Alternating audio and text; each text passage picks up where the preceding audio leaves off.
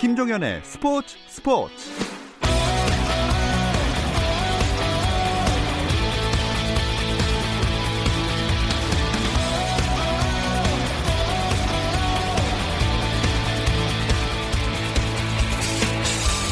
스포츠가 있는 저녁 어떠신가요? 아나운서 김종현입니다. 오늘 하루 스포츠계를 돌아보는 스포츠 타임라인으로 김종현의 스포츠 스포츠 출발합니다.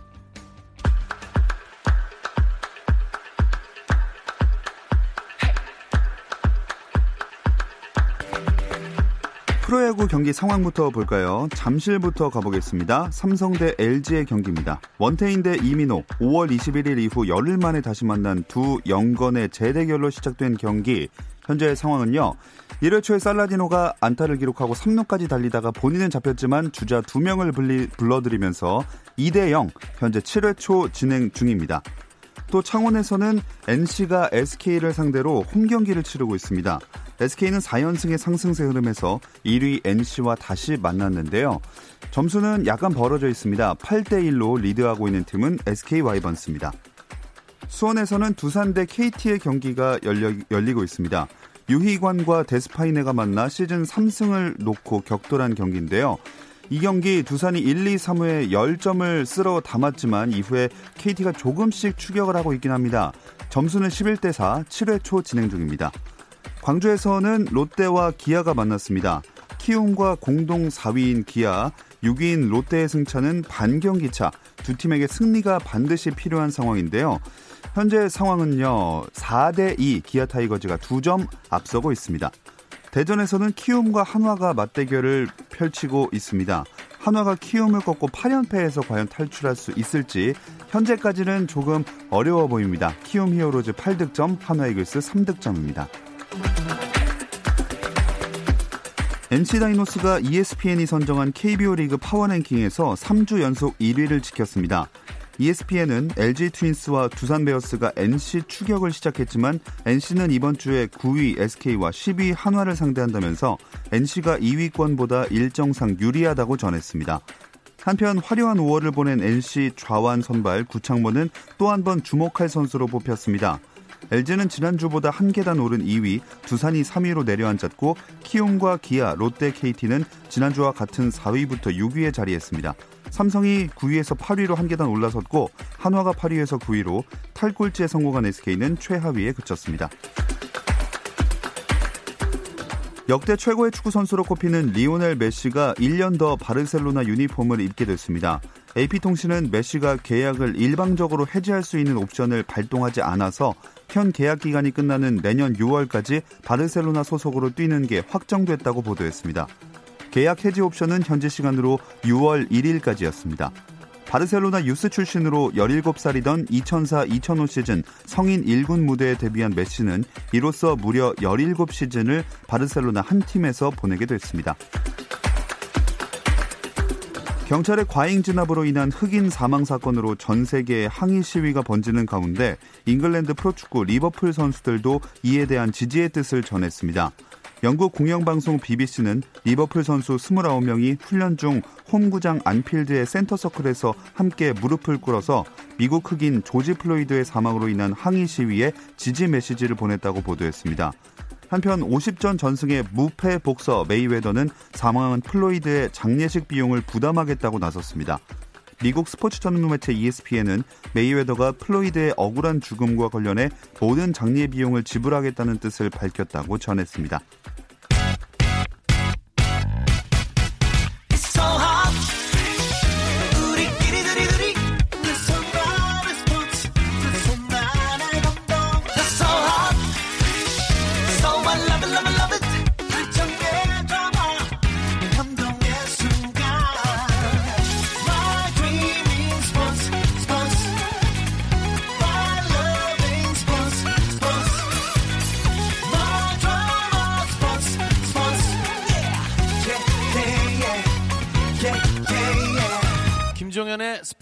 스포츠.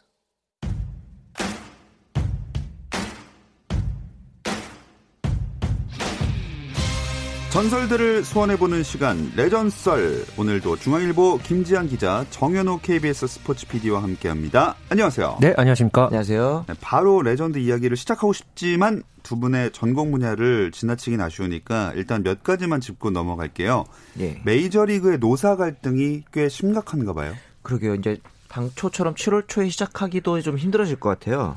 사무국과 선수 노조 간의 대립이 좀 심한데 사무국에서는 지금 82경기를 개최하고 연봉을 추가적으로 삭감하자 이런 안을 내놓은 상태고 선수 노조는 114경기를 그대로 개최하면서 삭감도 없어야 한다.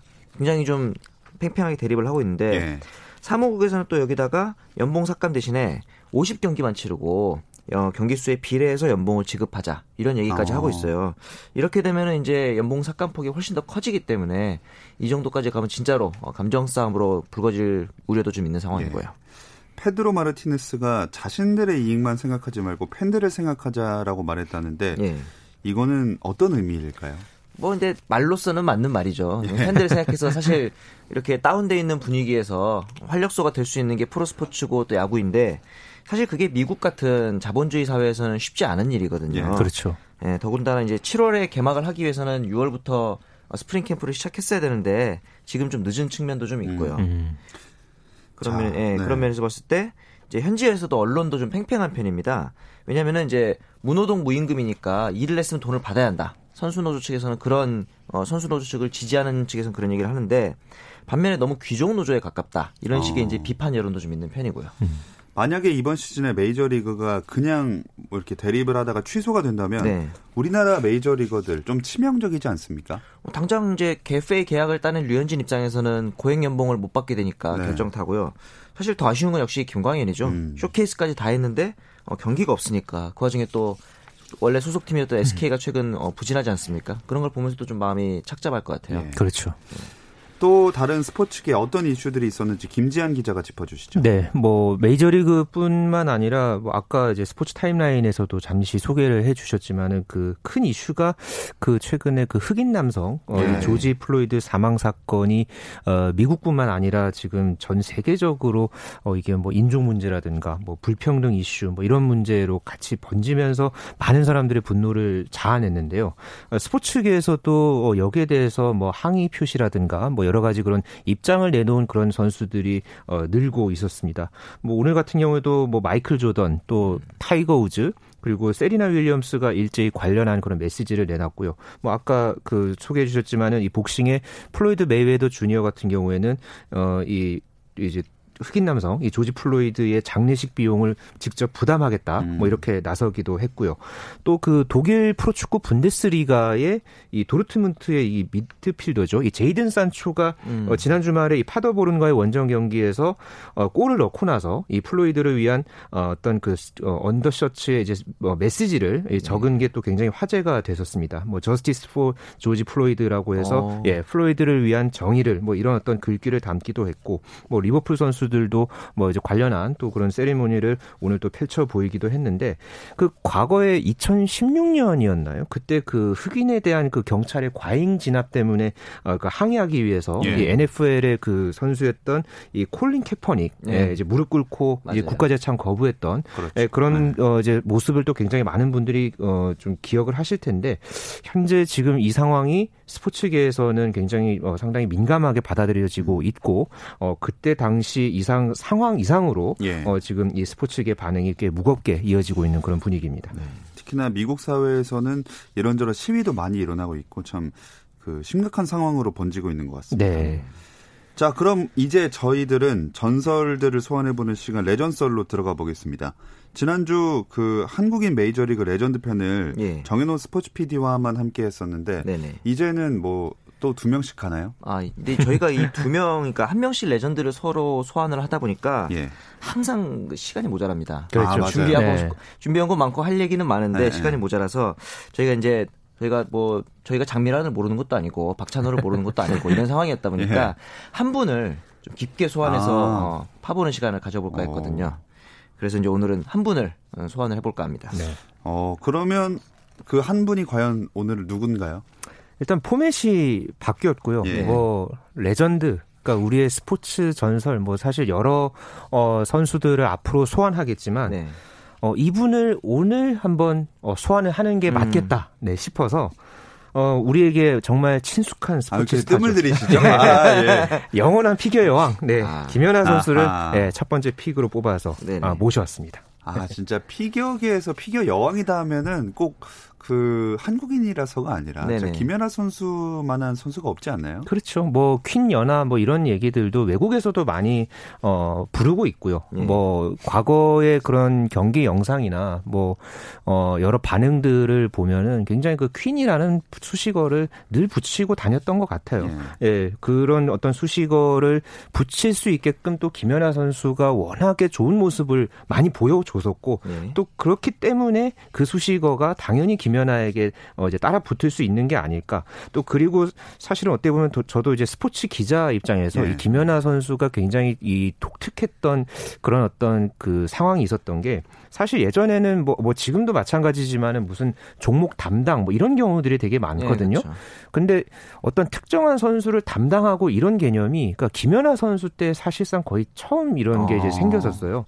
뭐 이게 우리나라뿐만 아니라 뭐 일본이라든가 미국 같은 경우에도 김연아 담당이라는 그런 개념이 있었거든요. 예. 그만큼 이 전 세계적인 관심을 받았다. 뭐 그렇게 좀 설명해 볼 수 있을 것 같네요. 어, 생각보다도 더 많은 영향을 끼친 인물 김연아 선수입니다. 네. 근데 우리가 크게 관심을 갖지 않아서 그랬겠지만 아, 이 질문은 레전설에서 단골 질문인 것 같아요. 그렇죠. 네. 어릴 때부터 남달랐지 않았나요? 네. 그렇죠. 일단은 그 김연아 선수가 피겨를 처음 시작할 때 당시 코치였던 류종현 코치 인터뷰를 보면은 어릴 때부터 지지 않으려는 성격이 있었다. 음. 누구에게든 그리고 음. 순발력이 굉장히 좋았고 무엇보다 그 7살이라는 어린 나이라고 믿을 수 없을 정도로 자기 몸을 다루는 감각이 좋았다. 이런 표현을 썼는데 이제 그만큼 배우는 입장에서는 굉장히 중요한 거거든요. 네. 어떤 뭐 발에 힘을 줘야 되고 손끝에 힘을 줘야 되고 이런 것들을 코치가 알려준다 해서 바로바로 습득을 한다는 게 능력이 있는 거고 음.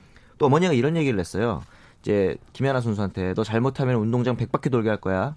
100바퀴 돌아 이런 식으로 시키면은 아이들은 100이라는 숫자는 무섭잖아요. 그렇죠. 세 자릿수. 네.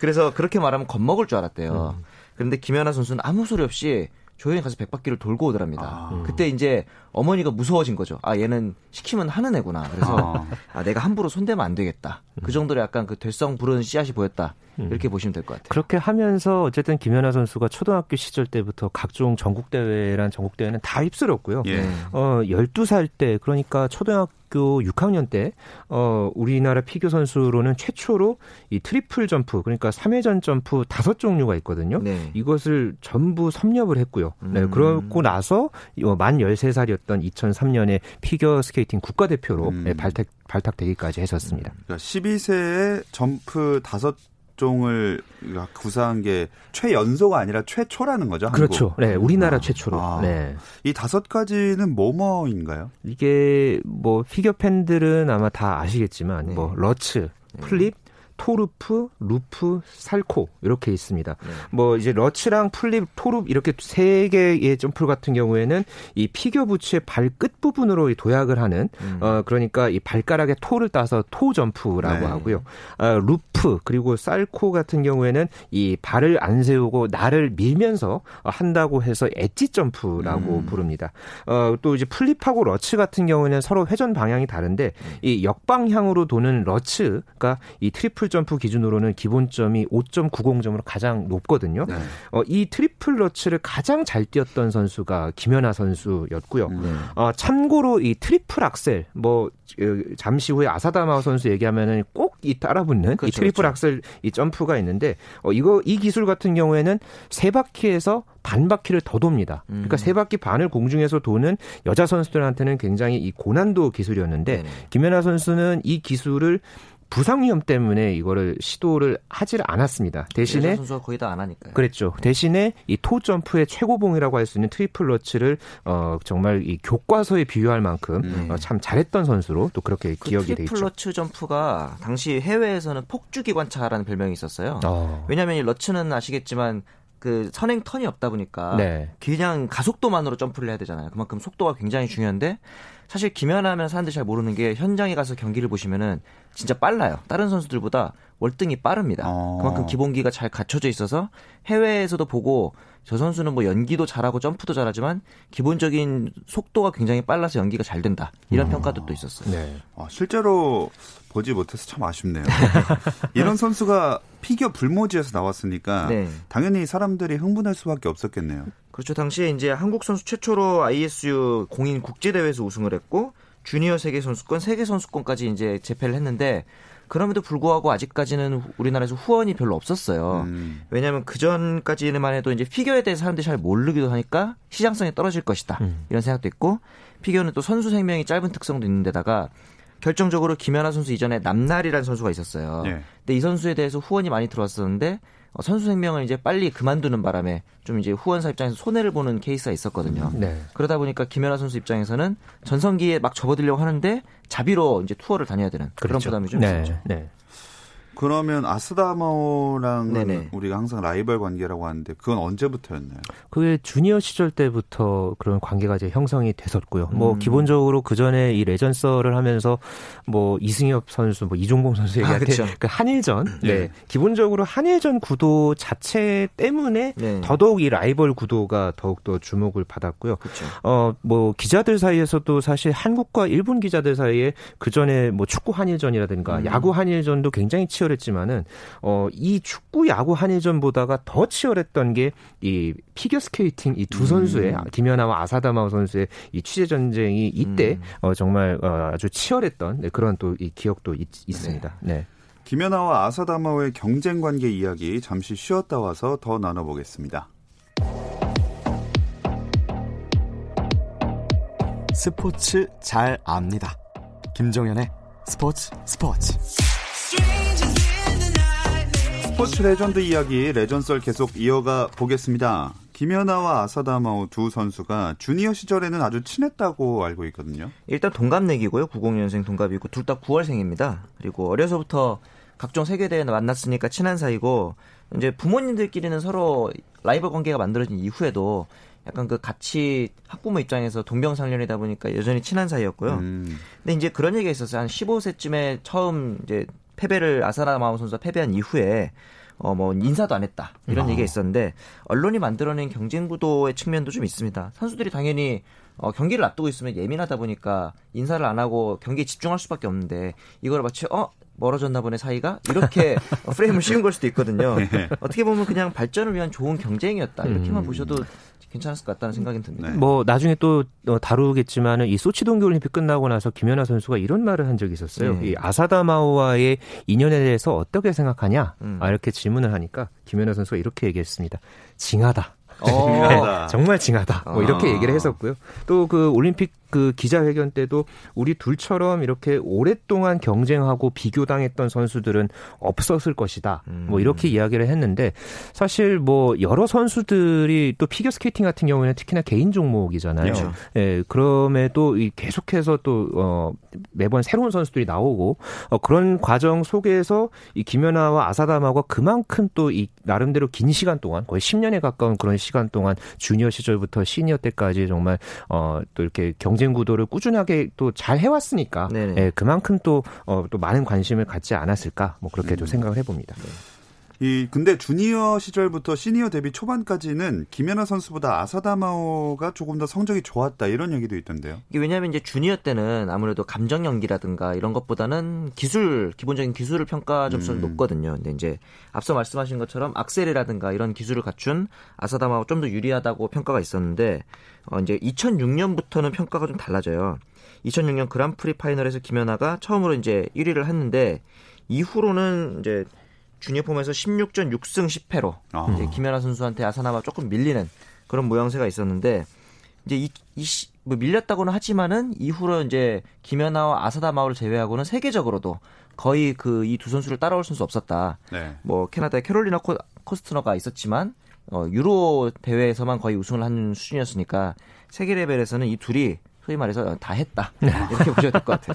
아 그럼 김연아 선수만 없었다면 네. 아사다 마오 선수가 세계 최강이다 이렇게 자리매김하고 있겠네요. 음, 뭐 그래도 아사다 마오 선수가 뭐 필생의 기술, 음. 뭐 그 triple Axel이라고 하죠. 네. 그거를 뭐 고집하지 않았다면은 어, 조금 더 어, 김연아와 아사다 마오의 이 경쟁 구도가 더 재밌지 않았을까? 뭐 이런 이야기들도 사실 많이들 이제 했었는데요. 네.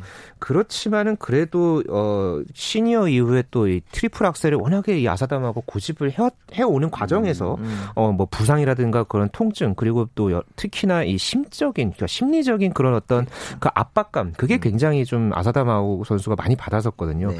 어, 그런 과정들을 겪으면서 물론 김연아 선수도 그런 과정에서 물론 그런 여러 가지 부담감과 또 그거를 유지해야 하는 그런 여러 가지 뭐 보이지 않는 싸움을 해 왔었지만은 그래도 어쨌든 간에 이 멘탈적으로 더 강했던 어, 김연아 선수가 훨씬 더 강한 모습을 어, 보이지 않았을까? 네, 그렇게 생각을 해 봅니다.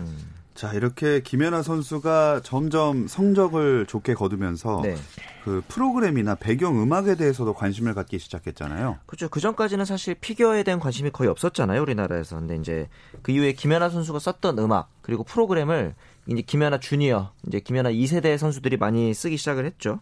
대표적인 노래들이 이제 뭐 타이스의 명상곡, 파파 캔유 히어 미 이런 노래들은 지금도 뭐 이문수라든가 유영 이런 선수들이 즐겨 쓰는 노래거든요. 그뭐 록산네 탱고가는 2007년에 이 세계 선수권에서 네. 그 우승했을 때 사용했던 이 록산네 탱고는 정말 또 그 김연아 선수가 또 마지막에 딱 그 연기 맞췄을 때 그 썩소라고 하죠. 표정 네, 연기. 네, 표정 네. 연기. 그게 굉장히 또 재미있었고 네. 뭐 또 밴쿠버 동계 올림픽 때 이 프리스케이팅 프로그램이었던 이 조, 조지 거슈윈 이 네. 피아노 협주곡 같은 경우에도 어, 굉장히 또 여러 가지 뭐 김연아 선수의 그런 진가, 자, 음. 어, 특장점들을 모두 볼 수 있었던 어, 그런 또 프로그램으로서 굉장히 또 주목을 받았고 뭐 네. 따로 그 김연아 선수의 그런 그 이제 프로그램 어, 음악을 모두 모은 그런 음반이 또 굉장히 어. 또 팔리기도 했었어요. 어. 그래서 이 클래식 음악이 함께 또 주목을 받았던 또 그런 음. 또 시절이기도 했었습니다. 자 김연아 선수가 프로그램에 했던 그 음악들이 저희가 조금 준비를 한번 어, 해봤거든요. 네. 추억을 떠올리면서 한번 살짝 들어보시죠. 네.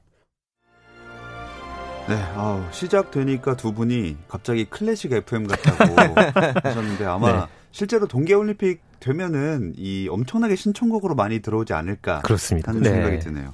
이 중에서 두 분은 어떤 프로그램이 제일 기억나세요? 저는 아무래도 밴쿠버 동계올림픽 때 그 프리스케이팅 프로그램이었던 아. 아. 까 그 두 번째였나요? 그 나왔던 그 프리 프로그램이 네.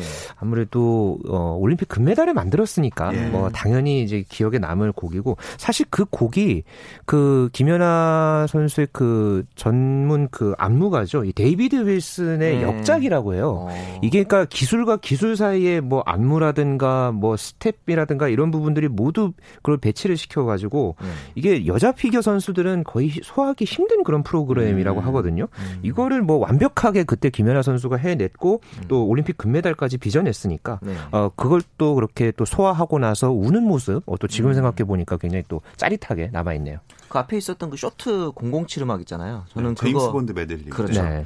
그 007 음악 all black 의상으로 딱 입고 나와가지고 굉장히 또 연기를 하고 마지막에 그 시그니처 포즈라고 하죠. 그렇게 네. 딱 썩소 아까 말씀하신 네, 썩소에다가 손 이렇게. 해가지고 그렇죠. 네, 그, 아 맞다. 네. 총 쏘는 모습. 총 쏘는 아, 모습. 그런 모습을 보면서 사실 김연아 선수가 그런 약간 보이시한 매력도 가지고 있구나라는 음. 것도 알게 됐던 점이었죠. 그랬죠. 아 진짜 뭐 연기나 의상이나 표정 하나 하나까지 지금 다 기억하시잖아요. 네. 화제가 엄청 됐었어요. 그러니까요. 10년 전이었는데 지금 그게 다 떠올려질 정도면은 네. 이 김연아 선수의 뭐 그런 여러 가지 뭐 일거수일투족까지 전부 화제가 됐다. 음. 뭐 이렇게 어 얘기를 해볼 수 있을 것 같고 뭐 특히나 그때 그 밴쿠버. 동계올림픽 때 같은 경우에는 그 푸른색 의상을 입고 음. 그 프리스케이팅에서 금메달을 땄었거든요. 네. 이게 또 당시에 그 98년 나가노 동계올림픽부터 해서 98, 2002, 2006 그리고 2010년까지 네. 네개 대회 연속 이 대, 어, 이제 역대 피겨 스케이팅 챔피언들이 모두 푸른색 옷을 아. 입어서 음. 예, 또 나름의 또 이 올림픽 그 좋은 징크스를 또 이어갔던 그런 김연아 선수의 그 상황도 있었고요. 네, 그때 참 이 김연아 선수가 참 어, 여러 가지로 많은 화제를 낳았던. 네. 그때 제가 군대에 전설이죠. 있었거든요. 예. 이제 그 카투사에서 미군에 있었는데 미군들도 김연아 보면서 그냥 wonderful, beautiful 뭐 하여간 할 수 있는 아. 칭찬이 칭찬은 아 진짜 장난 아니었어요. 네. 아직도 그게 기억이 납니다. 네. 맞아요. 그땐 진짜 하나 하나가 다 화제였던 네, 것 맞아요. 같은데 네.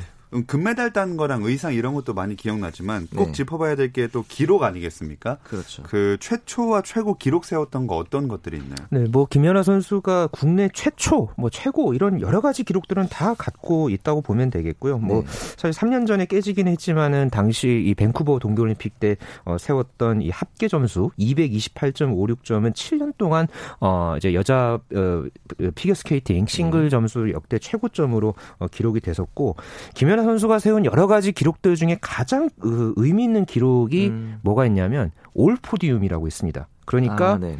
여자 싱글 부문에서 역대 최초로 어 모든 그 본인이 나왔던 그 참가한 대회에서 3위 안에 입상을 했던 아. 네 이게 어, 피겨 스케이팅 100년 역사상 어 처음이자 지금까지도 예 깨지지 않는 네, 그런 기록이거든요. 뭐 세계 기록도 11번 경신했고 어 이게 전부 기록으로 남아 있기 때문에 네. 말 그대로 이 불멸의 피겨 여왕이다. 뭐 이렇게 좀 얘기를 해볼 수 있을 것 같네요.